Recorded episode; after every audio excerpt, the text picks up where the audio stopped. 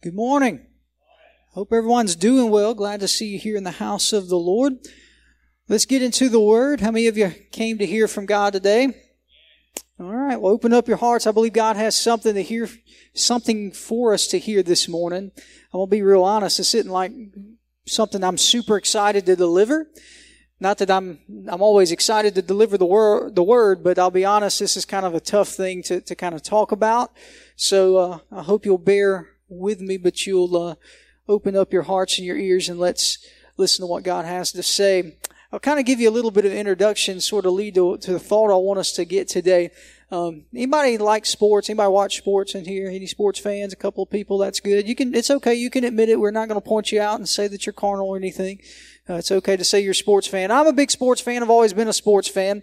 Uh, the Lord didn't bless me with athletic gifts, as you could probably easily tell, because He probably knew I wouldn't be sitting here talking to you today. All I'd want to do is play sports somewhere, because that's that's what I'm into. But I do enjoy watching sports, and uh, I follow Mississippi State. Don't hold that against me. It causes me a lot of grief. A lot of tears have flown, uh, uh, have sort of flowed down my cheeks over the years, just the way it is. Uh, just this past week, I'll give you kind of an inclination. Wednesday night, Mississippi State played Texas A&M at eight o'clock. So really, right when I left church, I was able to turn it on the radio as I was driving home. And in the first half, man, was incredible. State went up like 15 points or so. And I was excited because, hey, we're winning. That's when you root for a team, you want to win, right? Come on, y'all talk to me. It's okay. Y'all root for a team, you want your team to win, right? Man, yeah. He definitely likes his team to win. They do it a lot. Now, but in any case, you want your team to win. I wanted my team to win, and they were up 15, and I felt pretty good. Went home, turned it on TV for a little bit, but I'm honest, I fell asleep before it was over with and kind of said, It's okay, man, we're up. We've got this in the bag, right? Wrong! Because I woke up the next morning and saw that they had blown the game. They blew the lead, and Texas A&M won. And I was like, Really? Fast forward to yesterday. Same scenario. They're playing Florida. Mississippi State is, is winning pretty much the whole game, but get to the end of the game and Florida comes creeping back. They're up like nine points with a minute left. I'm like, surely we can't blow this, right? We didn't, but would you know that because of some boneheaded plays, Florida had a last second shot to win the game after being up nine points with a minute left. And I'm thinking, my goodness, what is going on here? We started so well, but we could not finish. And it got me really to thinking about what the Lord had been dealing with me about all week this idea of starting well, but not finishing. I see this happen all the time. Most of you know I'm a teacher. When I read papers, sometimes I'll have kids that just really know how to start a paper. Man, that first paragraph captures my attention. That next paragraph is pretty good. And then all of a sudden something happens. It falls off a cliff. I can tell that they knew really well one point, but they didn't know how to finish and they just started making stuff up. And it's like, I'm like, whoa, that started well, but it didn't finish. I look at kids' grades. Sometimes first nine weeks, man, they start off really well. Maybe second nine weeks, uh, but then something happens after Christmas. We get the spring fever and then, ooh, doesn't end well. You're probably thinking, what are you talking about, PB? I don't know about you, but I fully believe from the bottom of my heart, with everything that's in my spirit, I've heard this all of my life, but I, I truly believe that right now we are in the last days of the church age. The church age began in Acts after Jesus had ascended. He told them to wait for a comforter to come. And in Acts 2, Pentecost happened. The comforter came that birthed the church. From that moment on, the church of Jesus Christ was birthed here on earth. And he told us to tarry and to work and to build his kingdom until the day comes when he calls us home. And I'm here to tell you that I believe beyond a shadow of a doubt that that day is coming very rapidly. I feel it's imminent that we're going to see the coming of the Lord. And here's what bothers me or worries me or concerns me. If you don't want to use the word worry, here's what my spirit sort of grieves for. I believe that the church age and as a church, we have started well. We've done great things. We've seen the kingdom of God advance to many nations. Look around. There's a lot of people here today. That's good. But the problem comes is we sometimes look at what we've done and we want to coast in for the rest of it. We say, oh, everything's great. The church is doing fine. Can't we just relax? And what happens when you relax is you do not finish well. If you'll bear with me. It won't take me long to get through this today. But I want to share with you three hindrances and three things that the church is battling today through scripture that is preventing us, aiming to prevent us from finishing the way that God would want us to finish. Will you go with me to the Galatians chapter 5? Galatians chapter 5. I want us to start with verse 7. We're going to flip around at different parts of Galatians, so stay with me. Jot these down if you can so you'll know to go back and study and look at. But I want to note this verse. Paul is writing to the Galatian church, and, and basically they're where I think we are as a church. I think they started well, they did great things, they saw great things, but ultimately they ran into this issue. I want you to look at this three word sentence. You ran well. Let me read it again. You ran well. Now again, forgive me, it's just what we are. Let me take you to grammar class for a second. Can we do that? You ran well. Ran is a past tense verb. Everybody with me? If you are, say yeah. I said grammar. I don't want you to get PTSD. I want you to stay with me, okay? Ran is a past tense verb. That means it's something that happened in the, but not only did it happen in the past, it also ended in the past. You ran well. It's an indication that there was something really good that you guys did. You were running your race. Paul, a reason I use the sports metaphors when I can, Paul used them a lot. He said that the, uh, the kingdom of God, our walk with God is a race. He talked a lot about running the race.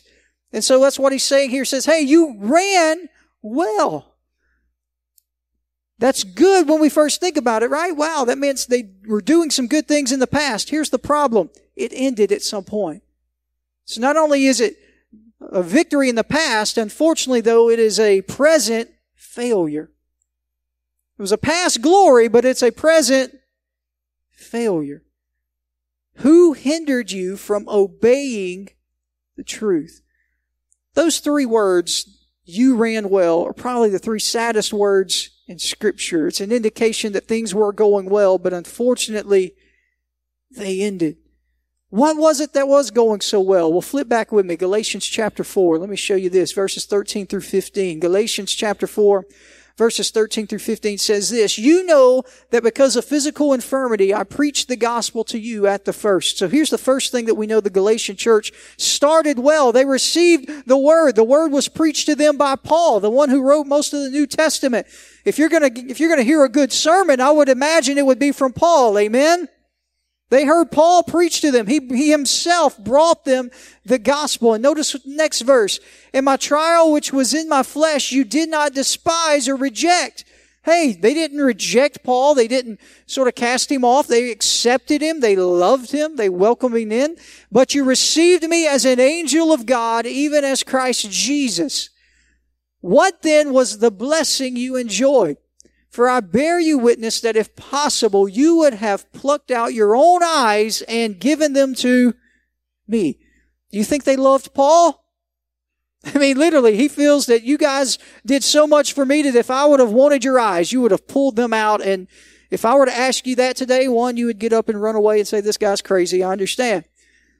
But I don't know how many people would have the love for someone that you're willing to give them anything, literally, if it meant plucking out your own eye for their good. They loved Paul. They loved the man of God. They loved the word of God. They received the message. That's all you could ask for, right? They'd experienced the gospel. They had received it and they loved Paul, God's chosen servant. But something had happened that had caused them to quit running their race. Something had happened to negate all of the good that had been done with the apostle Paul. Are you ready? There were three things and I want to show you that today. Here's the first one. The first thing that they encountered were false teachers. False teachers. Now, deal, this is a word that in the church we hear a lot. We love to talk. We love to label people as false teachers. I know the moment I said that, some of you are hoping I'm going to start naming some names and things like that, right? Not going there, but I think a lot of times the, the image of false teachers we have in our mind are not literally the false teachers that we're listening to. Let me take you to Galatians chapter 1. Let's go backwards one more time. Galatians chapter 1, start with verse 6. Paul writes and he says, I marvel, I'm astounded, I can't believe is really the way that we could translate that, that you are turning away so soon from him who called you in the grace of Christ to a different gospel So here are people who had heard the gospel, received the gospel. The grace of Jesus is here to save you. They've received that salvation. They're following after him in the kingdom. But all of a sudden, very quickly, they're turning away to something else. You're turning to a different gospel in verse 7, which is not another. But there are some who trouble you and want to pervert the gospel of Christ. Verse 8. But even if we, or an angel from heaven preach any other gospel to you than what we have preached to you, then let him be accursed. So Paul's already in chapter one, he's revealing what it is that's caused them to be hindered. The first major thing is they've listened to false teachers. Let me tell you a couple of characteristics about false teachers. A couple things that'll tell you if you're listening to a false teacher. Are you ready? The main goal of a false teacher, their, their job in the kingdom of God, and when I say that, uh, sort of, you know, tongue in cheek with air quotes, their job by the enemy in the kingdom of God is to confuse the body. To confuse the body. False teachers will come and they will give you something that sounds good, that appeals to your flesh or that tickles your ear, and it's something you like, but they're gonna ultimately lead you down the wrong road. They're there to confuse the body of Christ. Here's another clear sign if you want to know if you're listening to a false teacher. False teachers are not concerned with reaching the lost. They only want to prey on the body of Christ. Be wary of preachers and, and, teachers and evangelists and people who claim to be men of God who do not take time to try to reach people who are lost. The whole purpose of the kingdom of God is to bring people in. Is anyone listening today? They merely want to prey upon the body of Christ. The apostle Paul doesn't pull any punches. He doesn't treat them, you know, all with, with dignity or anything. He says that they're perverters of the truth. The word perversion, we know we already have a negative connotation or context of what the word perversion means. It's something that was meant and created sacred, but we're taking it and use it in an evil or fleshly way, right? Same thing with the gospel. We're taking something pure that was meant to save the soul of, of, of, mankind, but we take that and we pervert it and we add humanity or human influence, human opinion, and human interpretation to something that God ordained and it becomes a perversion of the gospel. And you know what Paul said about those people? He didn't say, well, maybe they'll figure it out. No, he said they should be accursed. That's strong language, am I right? These false teachers in Galatia were looking to pervert the gospel. Now, how did they do that? Let's go to chapter 2, Galatians chapter 2. Paul then begins to deal with specifically how these false teachers were leading the people away, astray. Look with me. He said, We who are Jews by nature and not sinners of the Gentiles, in knowing that man is not justified by the works of law, but by faith in Jesus Christ, even we have believed in Jesus Christ that we might be justified by faith in Christ and not by the works of the law. Let me make sure you understand what I'm saying or what Paul is saying. Our justification, that word justification, that means that we have been made righteous in the eyes of God. You know how we're justified? It has absolutely nothing to do with what we do. It has nothing to do with our own strength. It has nothing to do with our own ability and our own talents. And I don't know about you, but I am thankful for that. Maybe some of you feel like you would stand a chance, but I know me. If I had to depend on my own ability and my own talents and my own worth and my own merit to get me by and to make me pleasing to Jesus, then I would be, not be here. I would fail. But I don't know about you, but I'm glad that God seemed fit to send His only begotten Son, Jesus, to come and live a perfect, sinless life and let Him be sacrificed on the cross. Let Him give His life so that I could be saved. And by the blood of Jesus that He shed on the cross, I don't have to worry or lean on my own righteousness, but the grace of God washes me clean and the righteousness of Jesus is what Lord sees when He looks at me. It's good preaching. I'm thankful for that. That's what Paul is saying. You don't have to justify yourself. It's Jesus who justifies you. Now, what did the false teachers here say? They were beginning to tell people that no, you still have to obey the law. You remember what Pastor shared with us last week in his investment series? He shared that story of Peter when, before he went and met Cornelius, Peter is wondering what to do. Well, that sheet comes down in front of him. He sees all these animals, and the Lord is saying, Peter, take and eat. What did Peter say? It's unclean. Peter, see, was still living by the law. He was told, no, if I'm telling you to eat it, then you can. You've been justified by faith. Is this making sense this morning? So understand the false teachers had come in to Galatia and had begun to infiltrate the gospel and begin to pervert the gospel by telling them, hey, you're saved by faith, but you need to understand you also have to follow the law. And Paul's saying, you can't listen to that. Look at verse 17. He's explaining why. But if, while we seek to be justified by Christ, we ourselves also are found sinners, is Christ therefore a minister of sin? Certainly not. For if I build again those things which I destroyed, I make myself a transgressor. In other words, the whole story of mankind is, is our flesh became sinful and we tried to figure it out on our own. And guess what? It wasn't successful. We couldn't save ourselves. We couldn't redeem ourselves. It could only come through the blood of Jesus Christ and then our faith in believing that He did that work. If we're trying anything else in the gospel, if we're trying to add any other rules or regulations to the gospel than that, then guess what? We're taking away the glory of Jesus Christ. We're claiming that what he did was not good enough. I'm here to tell you there's false teaching that has infiltrated the kingdom of God. There's people who would have you believe that you, grace and faith alone in Jesus Christ can't save you. There's people who will try to add religion and regulation and tell you you have to prayeth a certain wayeth and you have to dress a certain way and you have to look a certain way and you have to sing a certain type of songs. I'm here to tell you that that's religion that's aimed to divide and cause you to be destroyed. I'm here to tell you that salvation comes by faith alone in Jesus not man-made opinion. Jesus came to save us from religion. He didn't come to put us in a new religion. Is anybody listening to me today? Our relationship with Jesus Christ is what gives us our salvation. It's what justifies us.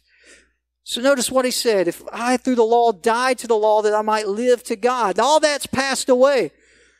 So if I'm going to live in God, why do I need to join an institution or listen to a false teacher who tries to add extra rules and regulations that are not biblical or not a part of my relationship with Jesus?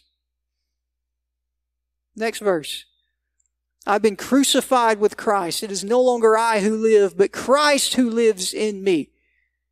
And his life, and this life which I now live in the flesh, I live by faith in the Son of God who loved me and gave himself for me. Aren't you thankful that you're alive because of Jesus today? Verse 21. I do not set aside the grace of God, for if righteousness comes through the law, then Christ died in if we're going to finish well, if we're going to finish well, we cannot continue to give credence to people who, in voices who are trying to add extra laws to our relationship with Jesus Christ. The Galatians were trying to mix all these things together and Paul was saying, no, no, no, you've been delivered from that. Jesus came, He died, you've been delivered from the law. Now let me make sure you understand this because as much as you can go too crazy and try to live by law and be religious, there's some people who have gone the far other way and we've perverted grace. Can I show you that? Go to Jude with me. Jude verse 16. Jude called out false teachers as well. The false teachers he was calling out were the ones who had gone too far the other way. And they said, hey, grace means you can do whatever you want to. Listen what he called them. They're grumblers and complainers, walking according to their own lusts and they mouth great swelling words, flattering people to gain advantage. I don't know about you, just look around society. People will tell you whatever they think you want to hear if it gives them some sort of credence. But you, beloved, remember the words which were spoken before by the apostles of our Lord Jesus Christ. How they told you there would be mockers in the last time who would walk according to their own ungodly lust. These are sensual persons People who are only looking at feelings and emotion, what feels right in the moment. People who cause what? Divisions. Would you look around society today? Our society out there is the most divided society we've likely had in a very long time. We have allowed these voices to come in and cause us to be divided against one another. And I'm not just talking about out there, I'm talking about in here. Because in a lot of ways, what's happened out there, we've allowed to infiltrate the kingdom of God. If people don't see things the exact same way we do, if people didn't, didn't believe exactly right aligned, I'm not talking about the basic tenets of the gospel. I'm just talking about opinion and belief. And because people don't believe exactly or see things the way we do, they must be completely wrong and it's us against them. That's a lie from the enemy. That's a, a weapon of the enemy. But notice what he says. These people who cause divisions do not have what? the Spirit. There are a lot of voices in the kingdom of God right now who are speaking things and saying things and putting things out there, and people are sharing them all over social media, and they have no plan to unite the kingdom of God. They're simply causing more division with their rhetoric. I'm here to tell you, as Jude told the people then, those people are false teachers. Those aren't voices we need to listen to. But you, beloved, in verse 20, building yourselves up on your most holy faith, praying in the Holy Spirit, listening to the Holy Spirit, talking to the Holy Spirit. Keep yourself in love, in the love of God, looking for the mercy of our Lord Jesus Christ unto eternal life. So you have false teachers who will tell you that everything you have to keep following these rules or you're not really have it. You have these false teachers over here who say, oh, you can do whatever you want to. All that sin doesn't matter. God's saying you need to worship me in spirit and in truth, in faith and in grace. Grace that I've forgiven you of all the sins that you've committed, but the grace of knowing that you need to walk in the spirit and turn away from those things that you did in your former life. Everybody understand? Who are these false teachers in our mind today? Well, we always think of the people who are preaching and teaching to you, and that's obvious. But again, we have a lot of people who are causing division and, and spouting off things, and we're delving in. We're, we're enjoying it. We're indulging it. Scroll through social media today and you'll see all kinds of people causing division in their videos. We're sharing them all over the place. Won't share a scripture or an all season sermon video to save our life, but we're going to share some false information. We have people willing to believe anything that someone says if it gives us a hope that it agrees with our agenda, not worrying if it's true. That's not what the kingdom of God has to do in this day and age. We have to believe and share the truth. Second hindrance. If you can't get us through false theology and false teachers and people who are telling us what we want to hear and leading us the wrong way, then again, he's going to cause division and cause fighting among Christians. You're like, surely not here. I'm not saying here at all seasons. I'm not saying anything's going on. Again, I'm talking within the kingdom of God. Brothers and sisters, people that I know that at their core they have the same values, have allowed things in this society, they've allowed things in their opinion and the way they see things to cause division and cause them to speak out against one another, and we're divided. Look at Galatians 5:15. Paul was telling them, he said, listen, if you bite and devour one another, beware that you be consumed by one another. What did Jesus say? A house divided against itself cannot what? Can't stand. Be careful when you start to speak out and point out and throw stones at people who are involved in the kingdom of God because we are to love. We're not meant to hate. This is this is I told you I gave you a warning. This wasn't going to be the most fun thing for you to listen to, but I'm giving you some truth. We have to love and not hate. And not just love the people who agree with us. We're supposed to love who? Our enemies too. 1 Corinthians 3. Let me go take you there. Paul had the same issue with the Corinthian church. He told them in 1 Corinthians 3, And I, brethren, cannot speak to you as spiritual people, but as carnal, as to babes in Christ. I fed you with milk and not with solid food or meat, for until now you were able to receive it, and even now you're still not able. I have two sons, as most of you know. I have an eight year old and a four year old. I would dare say that whenever they get to a spout or disagreement, there's more logic and reason in their talking back and forth than most of the things we see on social media today between people who are so-called mature Christians. Everything's a he said, she said, or, or what about, but what about, but what about? Paul was talking to the Corinthian church. They were backbiting. They were fighting. They were talking and arguing back and forth. And he says, listen, I got to talk to you like babies. You're like children. I have to deal with you carnally. Listen, we're not battling against flesh and blood. Amen. We're battling against a spiritual enemy, against principalities. And Paul is saying, listen, you're not able because you haven't grown up yet. For you're still carnal. For where there are envy, strife, and divisions. When people are constantly looking at someone else with disdain because maybe they don't have what they, you don't have what they have, you don't get the attention they do, that's envy. That's of the enemy strife, just constant complaining and grumbling and things not always being your way. Divisions, when you just sent, you, just refuse and can't find common ground with people who see things somewhat differently than you do. And again, I'm not talking upon the basis of the gospel. I'm just talking in generalities here. Are you not carnal and behaving like mere men? I'm here to tell you the light of the world that we're supposed to shine in the darkness is not going to shine if we're acting like the darkness. Verse 4 For when one says, I am of Paul, and another says, I'm of Apollos, are you not carnal? They were carnal even to the point of going to church. Oh, is Paul preaching today? Uh, I'm more of an Apollos fan. I'll sit down. I like Apollos more. I don't want to listen to Paul today. Some of y'all are thinking that right now. Where's Pastor Lott? I'm more of a Pastor Lott person. I, I get it. But no, seriously, we get ourselves into that mind too, too, too greatly because we're carnal. We're not, we're not in a spiritual mindset. We're thinking in the flesh. And Paul said, you can't grow as a kingdom. We can't finish well if we're trying to defeat a spiritual enemy with our flesh. James 3. James 3 14 through 18. Notice what he says. But if you have bitter envy, there's that word again, and self seeking in your hearts.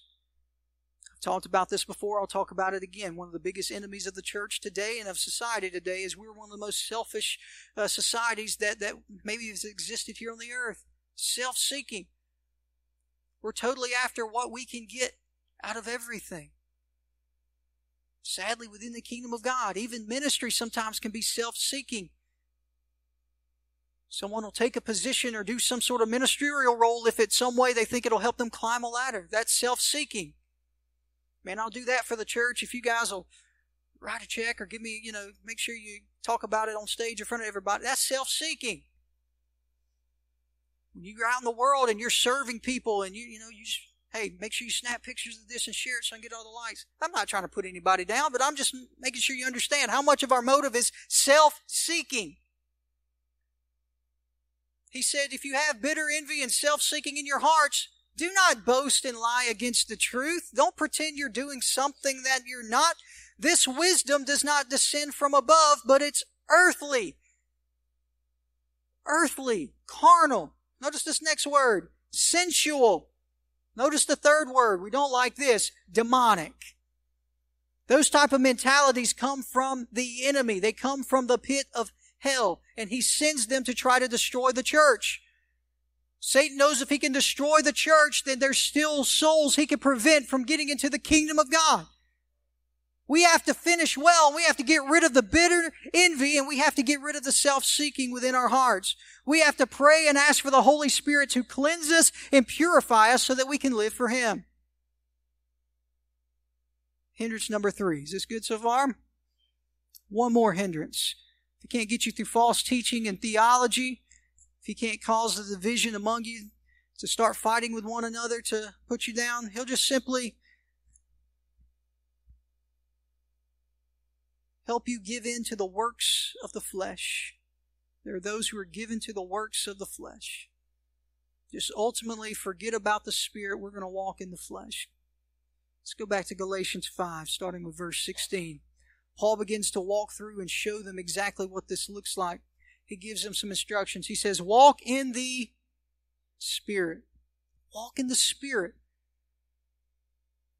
Everything we do in this life, walk in and follow the Spirit, not the list of codes that someone gave you written and printed on the paper and said, make sure you do all of these and don't do all of these. Now, walk in the Spirit. The Holy Spirit lives inside of you. Jesus told his disciples, He said, I have to go away, but there's coming a comforter. Go wait for him. It's the Holy Spirit. And when he comes, it's a spirit that will lead you into all truth. The Spirit will lead you and show you and tell you where it is you need to go. Walk in the Spirit, and you shall not fulfill the lust of the flesh. For the flesh lusts against the spirit and the spirit against the flesh. Do you understand that? Those two entities are constantly working against each other. Therefore, there is no such thing as a compromise. Y'all with me? There's so much of a desire on the inside of us to try to feed our flesh. Oh, I want to fight with the flesh. I need to win this argument. I need to tell them how they're wrong. All these things, all these things. And we leave the Spirit out of it. Walk in the Spirit. He'll tell you what to say. Walk in the Spirit. He'll show you where to go and what to do. Verse 18. But if you're led by the Spirit, guess what? You're not under the So is it wrong to, to be modest? Is it wrong to, to have a code of a standard that you say, I'm not going to do those things? Of course not. But, but how is that standard defined? It's because I'm walking by, with the Spirit. As I walk with the Spirit, as I learn to listen to His voice, as I continue to get into the Word and I hear the Spirit show me things, I know what I need to stay away from. I know what I need to remove from my life. I know what clothes then I'll need to put on. Y'all listening? I'm living by the Spirit. That's the way that this thing was supposed to work. Now, the works of the flesh, they're evident. He begins to give a list, and most of us, we can understand these, but let's make sure. These are evident. Adultery. The Spirit, walking in the Spirit, isn't going to lead you to cheat on your spouse. Fornication. Holy Spirit ain't going to lead you in a situation where you can lose your purity. Uncleanness lewdness, idolatry. Oh, that God would help us to cast down the idols that are up in front of us in this nation. Sorcery, hatred, hatred. I'm going to say that again hatred. Sometimes, in, in some way in our, I'm going to say this strongly, and I've, I've prayed, Holy Spirit, again, help me say this the way I need to say it, but we've, we've come to even believe here in the church, as long as it's someone who's against us, has a different belief or a different label than us, it's okay for us to hate those people. No. The Spirit is not a spirit of hate. Surely there's people who have different opinions that I do that I feel go against the Word of God, but it doesn't mean I can hate those people. I can hate their beliefs or hate this or hate that. I don't have to hate them. And sadly, the, the, the tensions politically and socially here in our country have led us to believe that it's an us against them mentality. And the kingdom of God says, come all, whosoever will. I know that's tough for you to listen to, but that's what the Word of God says. Hatred, contentions, jealousies, outbursts of wrath Selfish ambitions. Oh, that's a tough one. Selfish ambitions. We get to the place where it's all about building my kingdom and not the kingdom of God. Dissensions, heresies, heresies.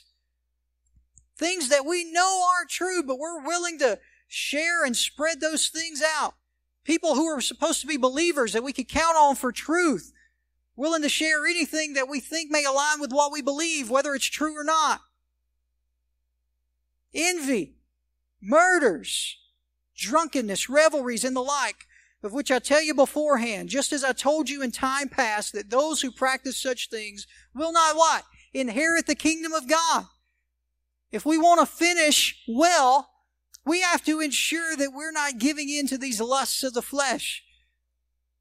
We have to make sure beyond all shadow of a doubt that we're walking in the Spirit, that we're listening to the Spirit, that we're allowing the Holy Spirit to guide what it is that we're doing and what we're saying. How do we know the opposite? Look at one more thing for me, the next verse. But, see the opposite of all those things we just mentioned, but the fruit of the Spirit is love, joy, peace, long suffering, kindness, goodness, faithfulness, gentleness, self control. Against such there is no law. If you're walking by the Spirit, you're going to produce this fruit and it's going to be evident to everyone that you come in contact with.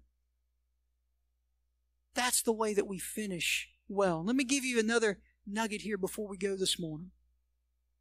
Sometimes we look at those fruits of the Spirit and we sometimes think we can kind of pick and choose ones that may fit what we want to be. Okay, I'm good at that. Those will be my fruit of the Spirit. I truly don't believe the fruit of the Spirit are meant to work that way. Let me explain. You say, well, I'm pretty good at joy. I'm kind of happy. I laugh a little bit. I smile. I like joy. I'll just be a joy tree. That'll be my fruit. Don't, don't be trying to bring any patience in here. I don't want any of that. I'm not going to love you. I'm just going to be happy and have joy. I don't think it works that way. Some people maybe, you know, I'm gentle. I'm, I have a good way of, of handling people. I'm gentle. I don't want any joy. I'm just, I'm just gentle. Fruit of the Spirit don't work that way. You know, I've heard it explained like this before. I won't take credit for it, but I've, I've heard it explained this way. You think about a citrus fruit. You, you ever cut open a grapefruit or an orange or a lemon? You look at it. Y'all with me? Y'all, you've done that before, you cut it open and it has wedges, right? I look at the fruit of the Spirit instead of all these different fruits on one tree, just one fruit. You cut it open and each section has a different aspect to it. When I look at that fruit, I'm going to have love and I'm going to have joy and I'm going to have gentleness and I'm going to have peace and I'm going to have self-control and I'm going to have patience. I believe that if we're going to claim to be the body of Christ, a true spirit-filled operating body of Christ, and if we're a member of that body, then we have to show those fruit. The, the world doesn't see love, joy, and peace on the inside of us. Where are they going to find it? And if we're not producing that kind of fruit, then maybe we're not truly living the way that we should by the Spirit.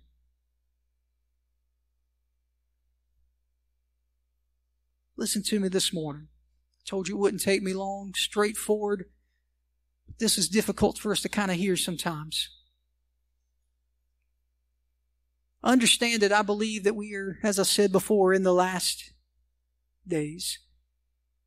And I'm looking around the room. There's a lot of you I know, some of you I don't know, but I believe if we could, if I had the ability of God to just look at what you guys have done in your lives for the kingdom of God, when I just look at what this building here represents as far as, man, all the seeds that have been sown already through all seasons worship center and all the great things that have happened, man, as we were talking earlier, we can see evidence, we can talk testimony. There's a lot of great things that have happened. I believe the kingdom of God in this area has truly been impacted by what has happened by everyone that's sitting here. Amen?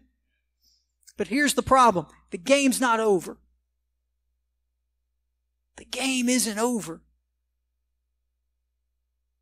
Just like my basketball team that I root for, they, some of them, they apparently thought the game was over and tried to coast in.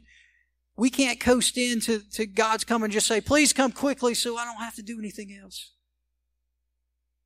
It's the mentality that some have. You're probably thinking, well, it's easy for you to say, I know, I, I probably still look pretty young. I'm just in my 30s, but, and I've been in ministry for about 15 years myself at this point, and I've been in church all my life. I know, I promise I know what it's like to get weary and well doing. I know what it's like to get tired and think, man, haven't I done enough? You know, I have that conversation with God almost weekly, it feels like at times, just with different situations. God, haven't I done enough that you can just kind of, you know, give me a break or something? Or uh, Now's not the time to take our foot off the gas. Now's not the time to look for a rest. Now's the time where our urgency has to grow. Are y'all listening to me this morning? Now's the time where urgency is important. The game isn't over and God still wants to do something great in these last days. I believe there is a revival and in a revival that is coming where people are going to come to the truth and people are going to be saved and brought into the kingdom of God. My question for you and my challenge for you is what are you doing to ensure you're a part of that revival and not a hindrance to that revival? Will you stand with me this morning?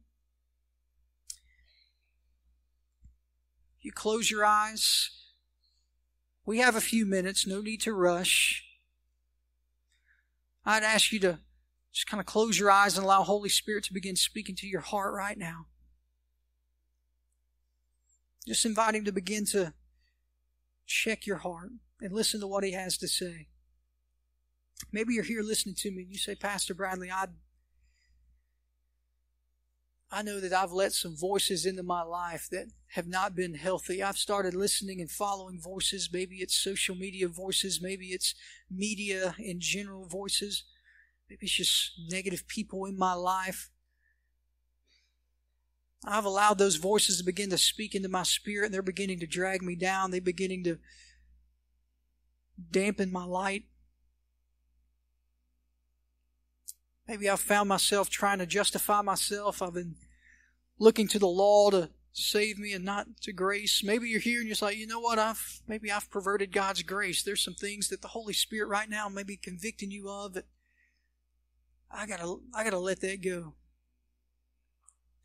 Maybe you're here and again the tensions of today's political and social climate have allowed division to come in. You've you heard someone say something or someone posted something and you immediately just built up a wall and there's there's tension toward that person you haven't went to that person and dealt with it.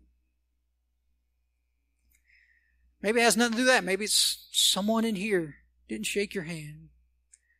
Maybe you're just still dealing with some family conflict where somebody offended you and that division is still a burden. Maybe you're here and you say, you know what, I've been living my life chasing after the lusts of the flesh, been self seeking, I've allowed hatred to invade my heart. I need the fruit of the Spirit to sprout forth. I need the fruit of the Spirit to grow forth. I need people to see the light of Jesus in me. Listen, if you're hearing any of these things as the Holy Spirit's speaking and He's tugging on your heart, just know, first of all, these altars are open. If you need to come and lay it down, and as a sign to God saying, God, I'm serious today. This isn't just lip service. I'm serious. You want to step out. There are people who will meet you here and will pray with you here in the altar. These altars are open if you would like to step out. But even right there at your seat, if you're here today and you say, Pastor Bradley, I've heard the word of the Lord. I've allowed the word of the Lord to embed in my heart. The Holy Spirit has highlighted and shown me things I need to correct. And I'm going to make a commitment today that from this point forward, I'm going to finish strong. I'm not going to let the enemy come back and steal what we have worked to build here on this earth. We're going to make sure the kingdom of God prevails. And I want to be a part of that. If you're here today and you're going to make that commitment, this is we're praying here, this closing prayer. I ask you wherever you are to lift both of your hands to heaven and pray with me and declare that God's kingdom will advance. Father, we thank you this morning for your many blessings. We thank you for your grace and your mercy. We thank you for justifying us through faith. We thank you, God, that you sent your son so that we didn't have to follow by the law, but God, that we could receive grace that was unmerited. Father, we thank you for all that you have done, for allowing us to be a part of your kingdom. So we pray, God, Lord, for those who have been listening to the wrong voices, Father, we pray that those voices be silenced. We pray that your spirit, the voice of your spirit, become loud and clear in our hearts. Help us to hear your voice. Help us to know what you would have us to do. Lead us and guide us. Father, for any who has fault with someone within the kingdom, Father, I pray, Lord, that you will give us the grace to forgive, give us the courage to apologize, draw us close together so that we can be a united, unified kingdom of God. Father, for those who are chasing after the lusts of the flesh. Father, as they confess those things to you, we know that your grace is good enough to forgive. Wash us clean. Forgive us for allowing our flesh, God, to become the center of our battles, Father. Help us to walk by your Spirit. We declare, God, that this year will be another year of greatness in your name. We declare, God, that you are going to unify your people. And as you unify your people, Father, we declare that we are going to see your goodness this year, that we're going to continue to make an impact and see souls come to a saving knowledge of Jesus this year. We thank you and praise you for all these things in Jesus' name. And everybody said, Amen. Come on. We give Jesus a hand clap of praise for what he's going to do. God bless you today. Glad you all are here. Go give the devil fits. You can beat everybody else to lunch today, looks like. God bless you.